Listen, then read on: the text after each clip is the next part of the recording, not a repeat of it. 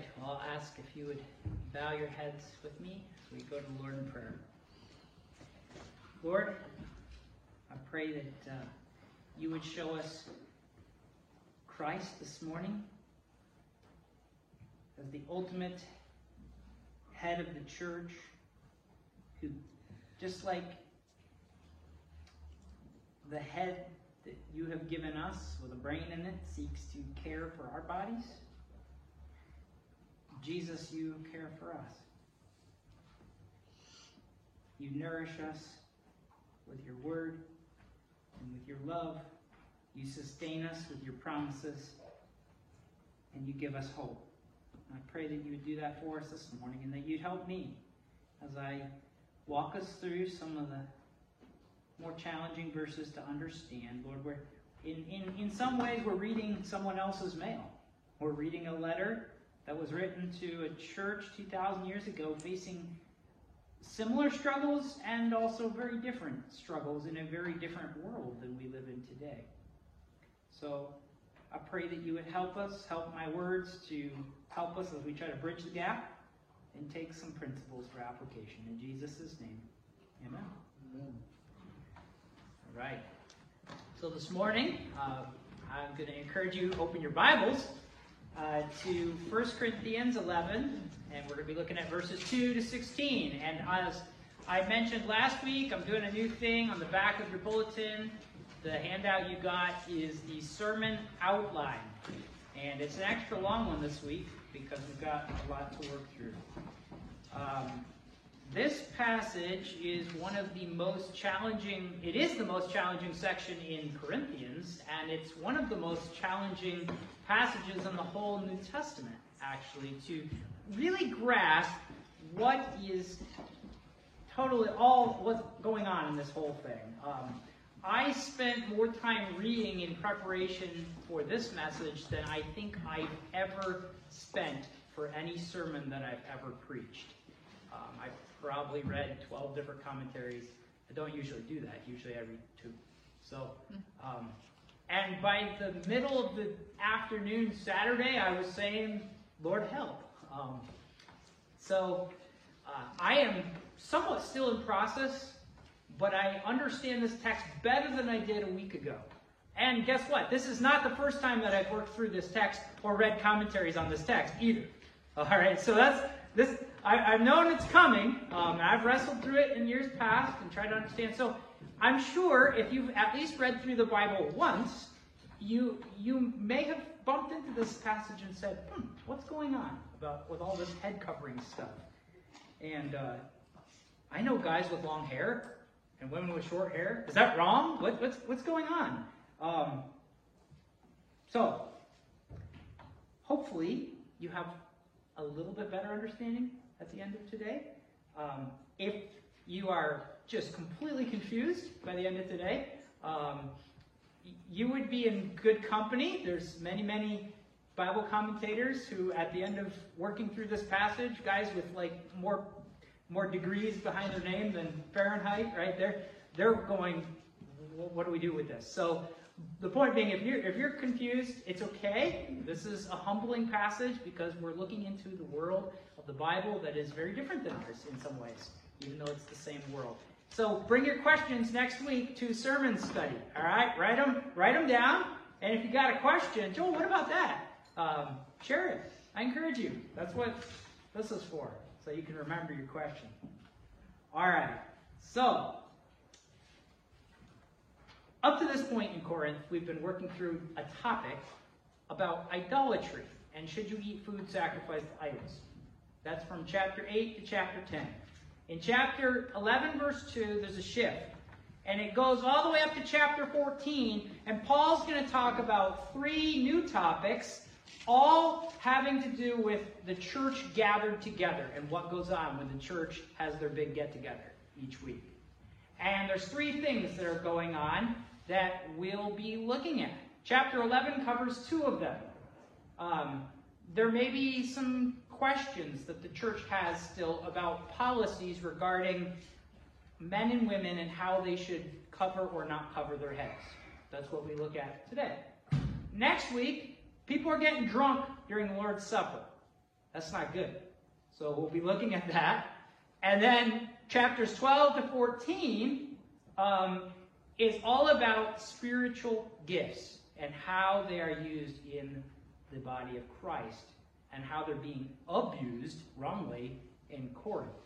So that's the section we're jumping into, and we're going to be reading. I, I'm going to read this morning from the English Standard Version translation, the ESV. Usually I read from the NIV, love the NIV. There's a couple translation decisions here that the ESV makes that I think are correct. So in Greek, the word woman and the word man are the same word for husband and wife.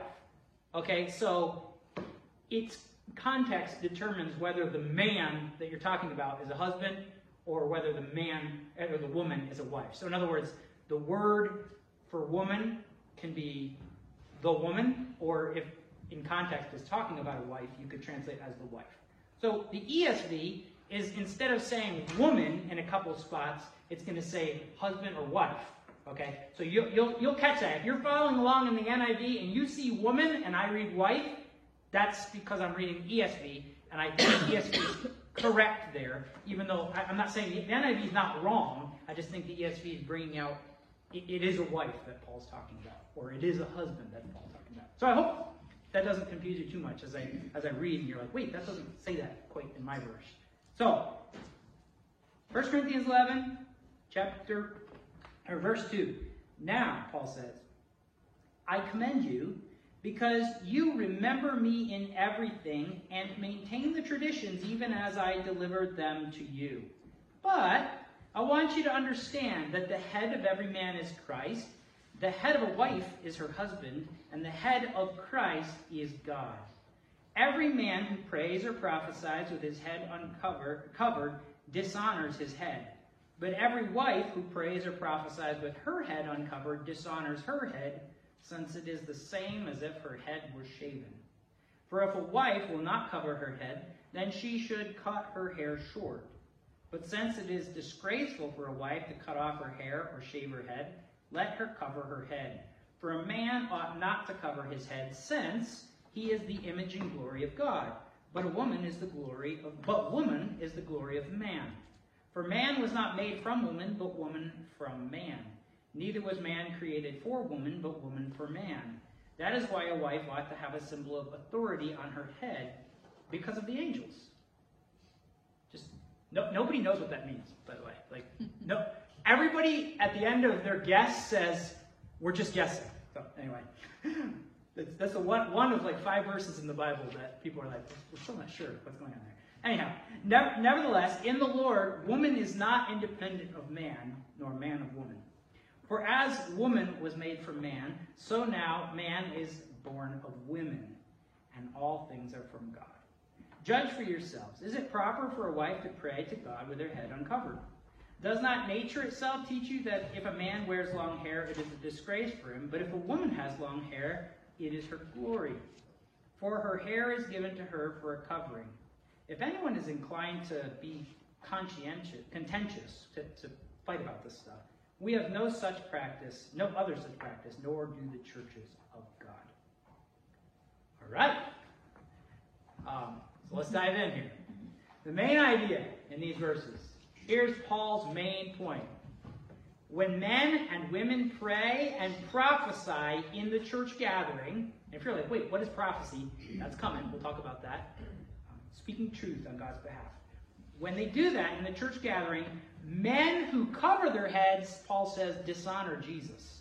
And wives who uncover their heads up front, publicly, dishonor their husbands. If I was into catchy sermon titles, this one would be hats on, hats off. Okay? But we're not talking about hats here. It's cloth coverings.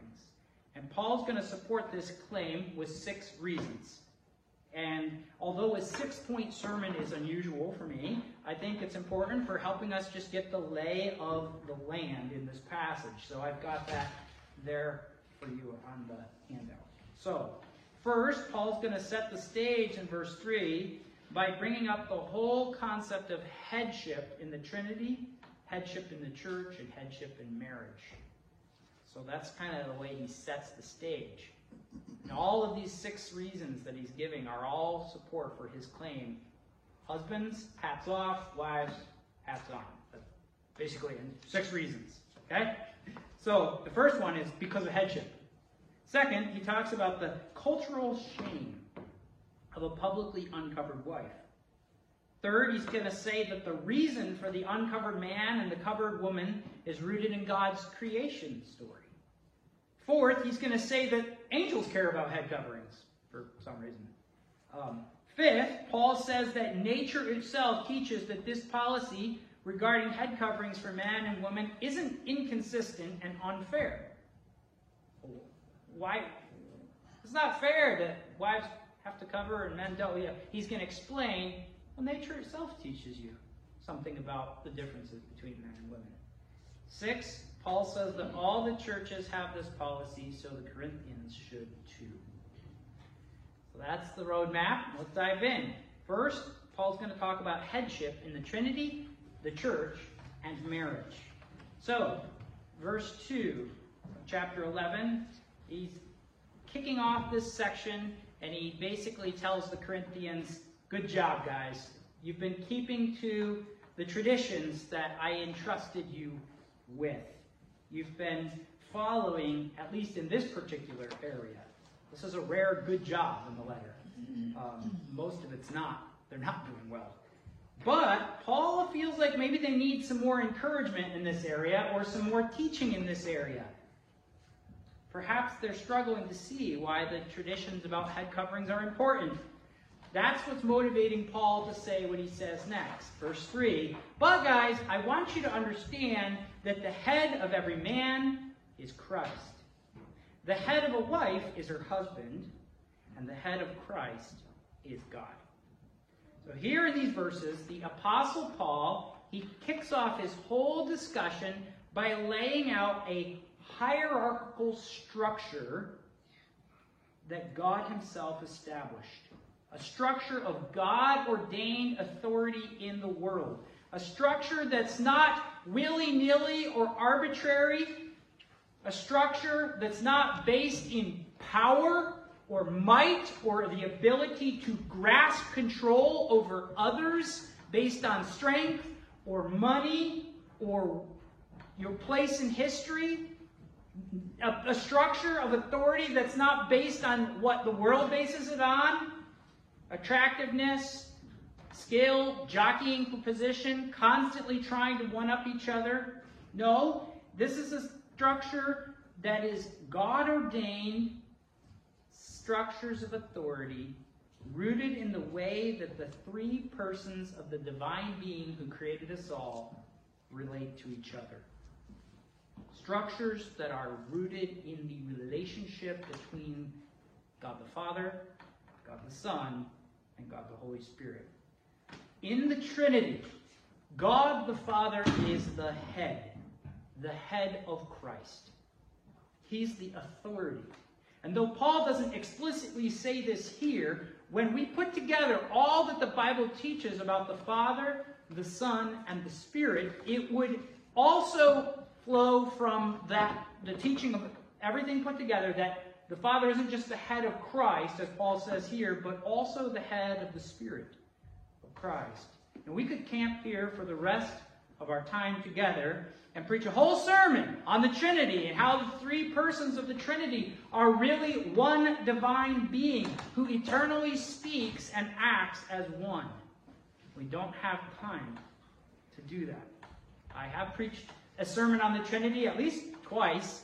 We'll do it again one of these days.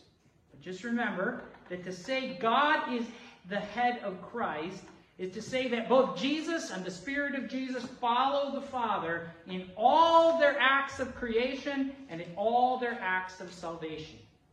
Even, you know, the, the Spirit of God is called the breath of God, right? The wind of God. And the Son of God, Jesus, is also called the Word of God. And creation happens as God speaks. The Father speaks words by breath. All three persons are active equally in the creation of reality, and yet it is the Father who speaks the word eternally, and the Son, who, or the breath, who comes out from the Father. The Father, as it were, is the fountain of the deity. All right, as that's fancy theological language. Or the prime originate, even though they exist eternally as persons. There's never been a time when a the Father has not had a word. There's never been the time when the Father has not had breath. These are just images that the Bible gives us to help us understand, conceive of this beautiful mind behind the reality that we live in. The living God. God is the head of Christ, and Christ, says Paul, Christ is the head of every man. This is in contrast to what Paul will say about man, singular, being the head of a singular woman. In other words, Paul does not say every man is the head of every woman or that mankind is in charge of womankind. That's not what Paul's saying. Man is the head of woman. That's why I think the ESV is correct in bringing up husband wife language here. Paul is talking about marriage, a husband and wife relationship, which, as we'll see in a few verses, is first established in the Bible in the pattern of Adam and Eve. They are the first humans and the first marriage in the Bible. Adam is ultimately the man, and Eve is the woman who provide the husband wife paradigm for all humanity to follow. These humans also provide an eternal paradigm for what Christ Jesus, the head of the new humanity, his relationship with the church, which is compared to a bride, is going to look like. So Adam's relationship with Eve is temporary. It points to the eternal relationship of the last Adam, Jesus, and a new humanity, his bride. Okay? And that picture is eternal and is something that we will all be a part of in the new creation forever. So, when Paul says Christ is the head of every man, he is most certainly talking about redeemed mankind, the church of God. So that includes head of every man would be the head of everyone in Christ. And Christ is the head of the church. Everyone in him. Colossians 1:18, Paul says the same thing. Jesus is the head of the body, the church. So, the Messiah Jesus is the head of God's new humanity. He's the authority. And the church is like his body. Paul also compares the church to the bride of Jesus in Ephesians 5. He says, Ephesians 5 22 to 23, Wives, submit to your own husbands as to the Lord. For the husband is the head of the wife, even as Christ is the head of the church, his body, and is himself its Savior. So again, God the Father is the head of Christ. Christ is the head of every man, every man meaning all of mankind who trusts in Christ, and the husband is the head of the wife. This verse on headship sets up the main, in verse 3, sets up the main theological principle for this whole section that Paul is going to dive into. Head coverings matter. What you do or don't do with your head matters because headship matters. And headship is something set up by God. It's an authority structure woven into the very fabric of reality itself. An authority structure that reflects back on the very relationship of the persons of the Trinitarian God. It has absolutely nothing to do with value, equality, with natural strength, natural skill, natural wisdom, or ability, or power, or worth. Headship has nothing to do with that. It has everything to do with God given authority that is properly expressed in a loving relationship. In marriage, of a husband's sacrificial service in love and a wife's respect for authority. As God is over Christ, so Christ is also over his church. And as Christ is the head of the church, so the human husband is head over his wife.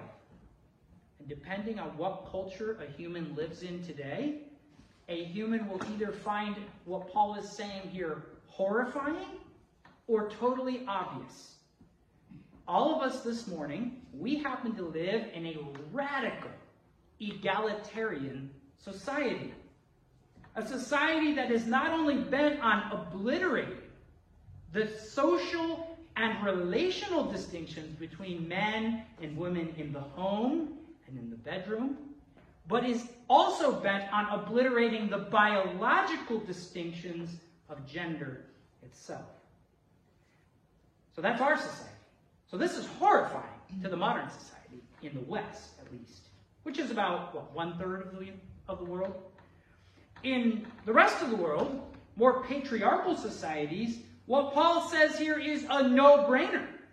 Well, obviously, the man's, the man's the boss. The tragedy in those societies is the abuse of male authority when it becomes about dominance and power and not love and service. What Paul says back in 1 Corinthians 7 about husbands treating their wives as their own bodies and about wives actually owning their husbands' bodies. Like, if you're the body, that's your head. You own it. It belongs to you. So just as the head cares for the body, the body cares for the head, okay? What Paul says that in 1 Corinthians 7. Wives, your body belongs to your husband. And everybody's like, Amen. And then he says, and husbands, your body belongs to your wives. And the husbands in that culture were like, What? She's my property. So Paul is cutting between two lines here, dividing the world in half with God's way. Now, I hope you see that. The Muslims read this and go, heck yeah, cover up, woman. Not just your head, but all of you. Okay? And that's like one billion people. So here we are in our high and mighty in the West, and we're like, oh, this is so oppressive.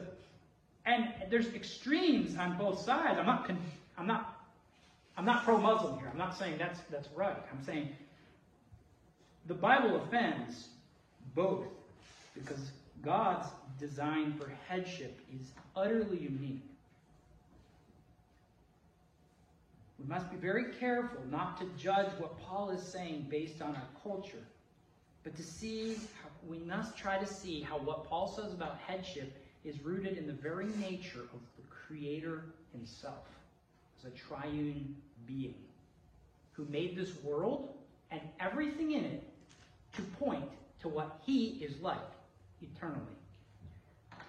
Now, let's look at Paul's second step. After he sets up that head, the, headship conversation, he says that, point to the cult, there's a cultural shame of a publicly uncovered wife. All right, so I'm going to read Paul's command about head coverings again and then dive into this reason. 1 Corinthians 11, 4 to 6. Every man who prays or prophesies with his head covered dishonors his head. But every wife who prays or prophesies with her head, uncovered dishonors her head, since it is the same as if her head were shaven. For if a wife will not cover her head, then she should cut her hair short. Paul's being sarcastic here. It's important to see. Might as well go buzz it off. But since it's disgraceful to do that, to go have your head publicly shaved, then let her cover her head.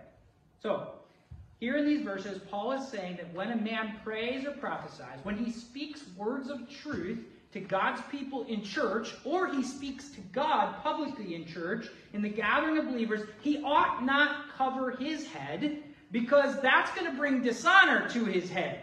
Who's his head? Jesus. Christ is the head of every man. What about the ladies, though? Can they cover their heads or uncover their heads? No, it's shameful and will dishonor her head if she prays up front and prophesies in the church with her head uncovered. Well, who's her head? Husband. So men, hats off. Women, hats on. Uh, we're not talking about hats here, but just to try to keep that. That's what Paul's basically saying. Now, notice that Paul says if a lady does this in church, it's the same as if her head were shaven. In verse 6, Paul gets a bit sarcastic about this. And he says, if you're going up there in front of the church and you're publicly uncovering your head, you might as well go shave your head because what you're doing is disgraceful. And so it's like you're shaving your head in public. Now, in Corinth, in the ancient world, when a woman would be publicly shaved, it was punishment for sexual unfaithfulness, for adultery. It was shameful, a shameful punishment.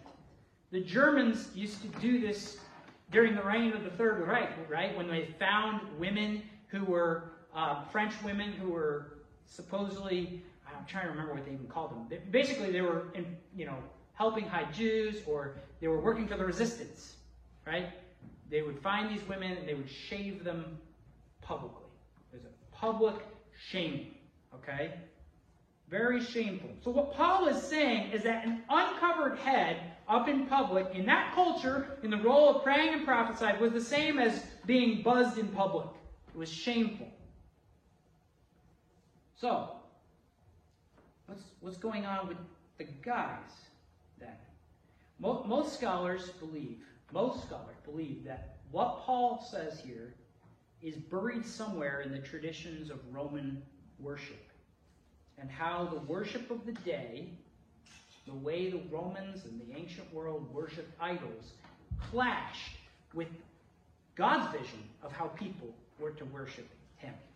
So listen carefully here. When Romans would offer sacrifices to images of their gods and idols, we've seen artifacts, we can dig up pictures and ancient reliefs of men and women actually offering these sacrifices, and they have they, they pull their togas over their heads okay, where they cover their heads as they're offering sacrifices to this image. And people disagree, scholars disagree, surprisingly, um, about what that symbolizes. Why would they do that?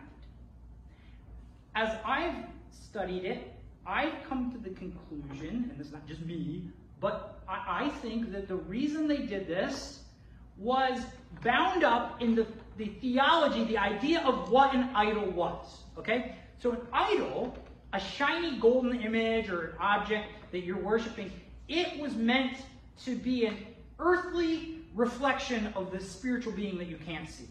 Now you can't see the spiritual being that you're worshiping, Baal or Asherah. So you're worshiping this idol, this image, this shiny image. And the idol's job is to be all shiny and reflect the glory of this unseen being that you're worshiping. And you, as a human, don't want to get in the way of the idol's job of reflecting the glory. So you, you cover your head, okay? Because that's a sign of humility in the presence of the idol. I don't want to um, take any glory or honor from the image of God, so I'm going to cover up hope that makes sense. Um, I'm, I'm, gonna I'm gonna cover up because I don't want to steal this idol's thunder. And and so that seems to be what was going on here in the context. But this practice, Paul says, of covering your head when you talk to Jesus in public worship to Jesus, offering your sacrifice of praise to Him in public, when, when you do that, that's actually bringing dishonor to Jesus. Why? Why is that? Well, verse 7, which we'll look at more closely in a minute, seems to indicate the reason has to do with the fact that man was created in the glorious image of God. Man, mankind, was meant to reflect the radiance of God out into creation. Women were created from man to help man do that very thing as well to help him take care of God's world, God's way, for the honor, the glory of God. Listen to how Paul talks about this in second, his second letter to the Corinthians. 2 Corinthians 3, verse 18 says, We all, who with unveiled faces, uncovered faces, contemplate the Lord's glory, are being transformed into his image with ever increasing glory which comes from the Lord, who is the Spirit. So here's what's going on. As we Christians gaze with eyes of faith on Jesus, who's God's perfect image, the perfect human one, the perfect image of everything we are supposed to be as humans, we are to reflect Jesus.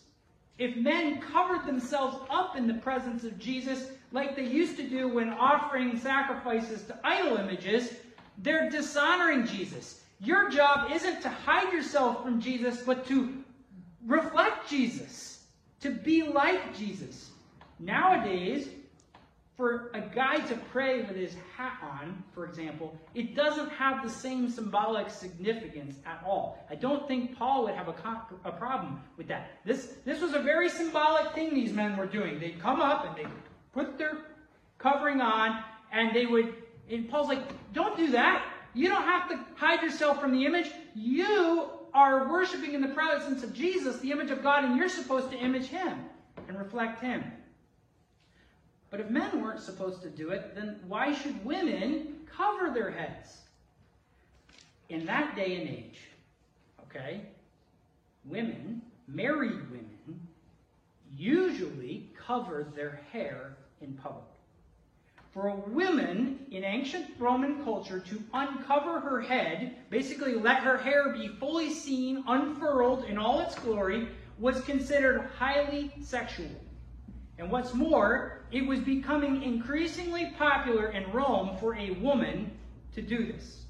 What it symbolized was throwing off the yoke of marriage and declaring freedom from your man.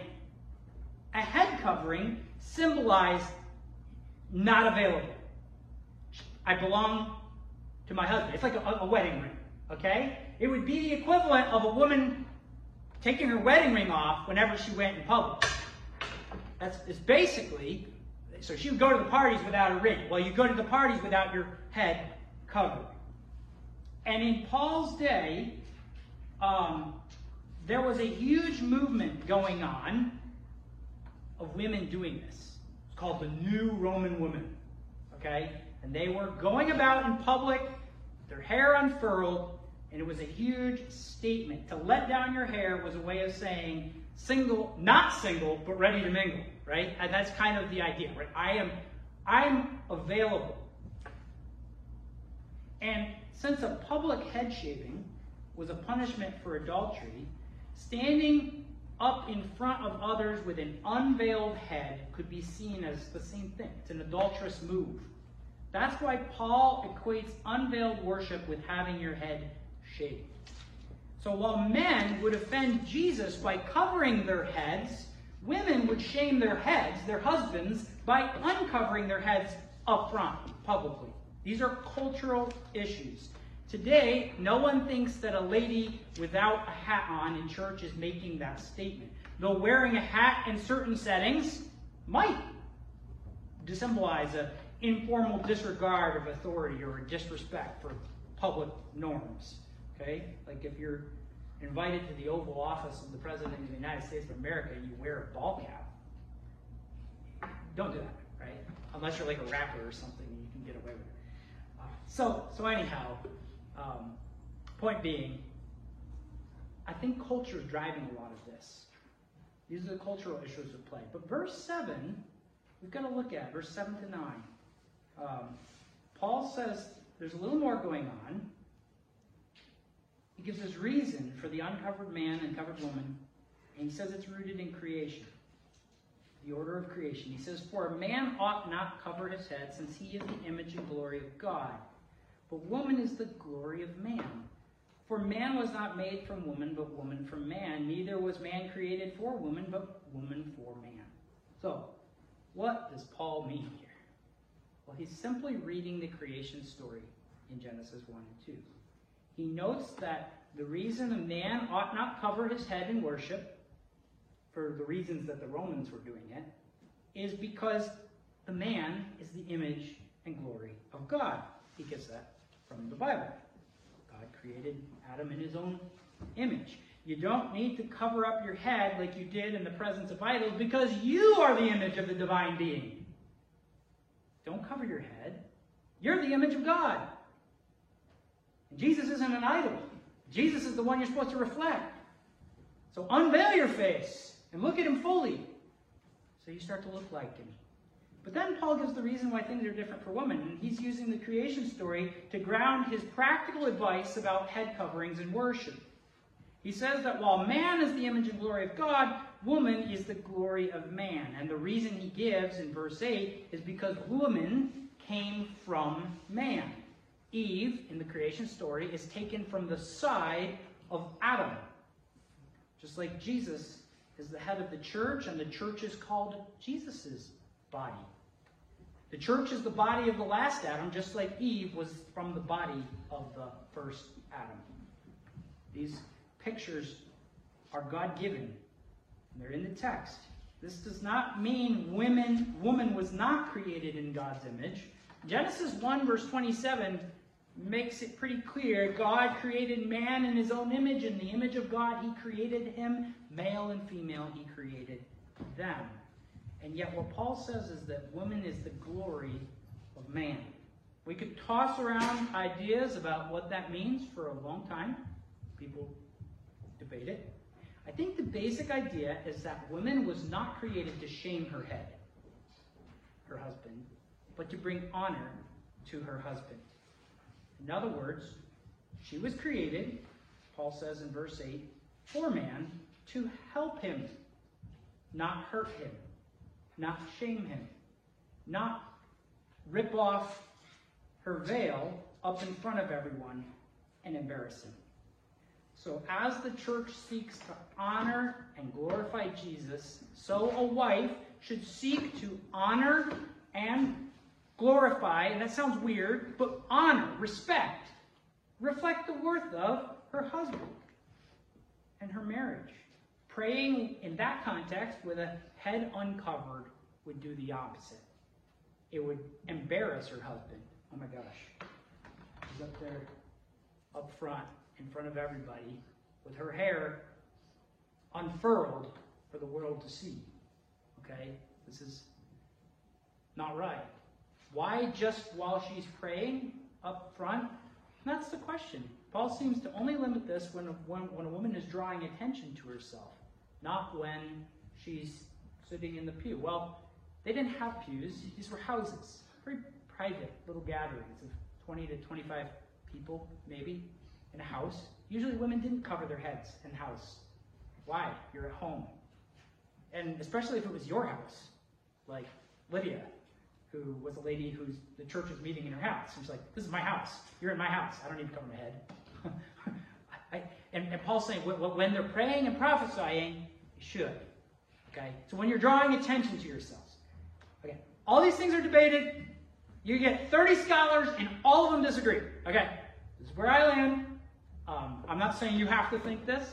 This, this is what makes the most sense to me as I've wrestled through these verses.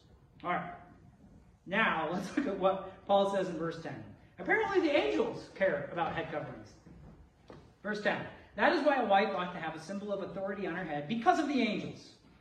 This verse, as I mentioned at the beginning, is one of a handful of verses, very small handful of verses, that Bible scholars believe we will never reach a consensus on what this means. We can only guess. I've got plenty of thoughts, ideas, only all of them are half baked. Okay?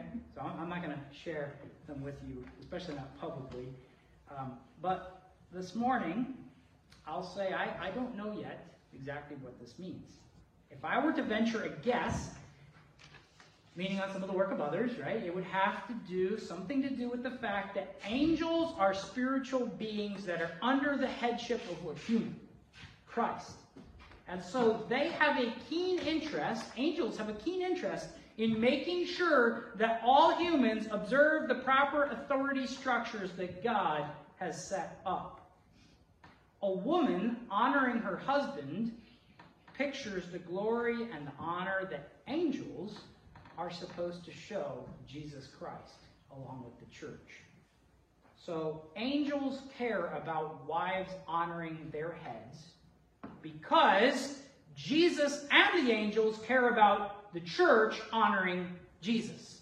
And so when a wife publicly disgraces her husband, it says something about God, ultimately, that heads deserve to be disgraced, that headship deserves to be dragged through the mud. Now, we're not going to go down the road of what if the head is disgraceful. and is dishonorable and deserves punishment. Okay, that's that's a different that's a different uh, topic. Just because something can become broken doesn't mean that the picture that God set up is not beautiful. Now, Paul gives a really important qualification here in verses 11 to 12. Lest you think that men are somehow more important than women, or that women are somehow not equal to men. Paul says, hold up. Nevertheless, he says, in the Lord, woman is not independent of man, nor man of woman. We need each other. And then he says, verse 12, For as woman were, was made from man, so man is now born of woman. They have the last laugh, right? And, and all things are from God. So before men boast in their authoritative roles in marriage and start to demean a woman or treat them like property, let every man remember that he once passed through a birth canal. And let everyone remember that we all come from God. He is the head and the Lord of all. That's what Paul's qualification there is. Hold on. Don't get too carried away with how great being a head is. You came from a woman. You wouldn't exist without a woman. All right? And none of you would exist without the headship of God. Now, the fifth thing he says as a reason for covering or not covering, he, he, he says nature itself indicates this policy regarding head coverings in verses 13 to 15. He pulls out a fifth argument as he's trying to convince the Corinthians of his position. He says basically, uh, it, well, ba- basically, it seems like maybe the Corinthian ladies were struggling with feeling like this isn't fair. That the men have to cover their, don't have to cover their heads, but we do. Especially like, this is happening in our houses, right? We're, we, we should be able to do what we want in our little household church. I let my hair down at my house all day. Why do I have to cover up? You know, what, what's going on? And Paul basically says, hey, look at the nature of things, ladies. You love hair, and you cover your heads with it, and you glory in it. And yet it was God himself who covered your head with hair. So what's so bad about a covering? But men, if they have long hair, at least in Paul's context, was a shameful thing. So that's basically what Paul's saying. Listen to verses 13 to 15. He says, Judge for yourselves. Is it proper for a wife to pray to God with her head uncovered? Does not nature itself teach you that if a man wears long hair, it's a disgrace for him? But if a woman has long hair, it is her glory. For her hair is given to her for a covering. So, for a man to have long hair in that day, Paul says, was shameful. Now, I know that the Apostle Paul knows his Bible. He's aware of the Nazarite vow in Numbers 21. A vow that God approved, where Israelite men would never cut their hair. And surely Paul was aware of Samson, a judge in Israel who had long hair, and that was not considered shameful. It was a sign of his strength. So, Paul, who knows his Bible, why would he say here that to, for a man to cultivate a long flowing mane of hair was wrong? Well, in that society, in Rome, it generally meant only one thing. When a man grew his hair long and flowing, meant that he wanted to be penetrated by other men. Wearing long hair in that day signified a desire to overturn God's intentions for marriage and for sexuality. And thus it was a shameful thing to do in that culture. But women in that day, and really in most cultures today, they gloried in their God given tresses of hair. It was a natural thing for them to do. What Paul says here is intended to illustrate why the ladies in Corinth shouldn't buck against what feels to be a double standard. It honors their husbands, he says, which is what God desires, and God himself gave you a covering of hair. So what's the big deal, really?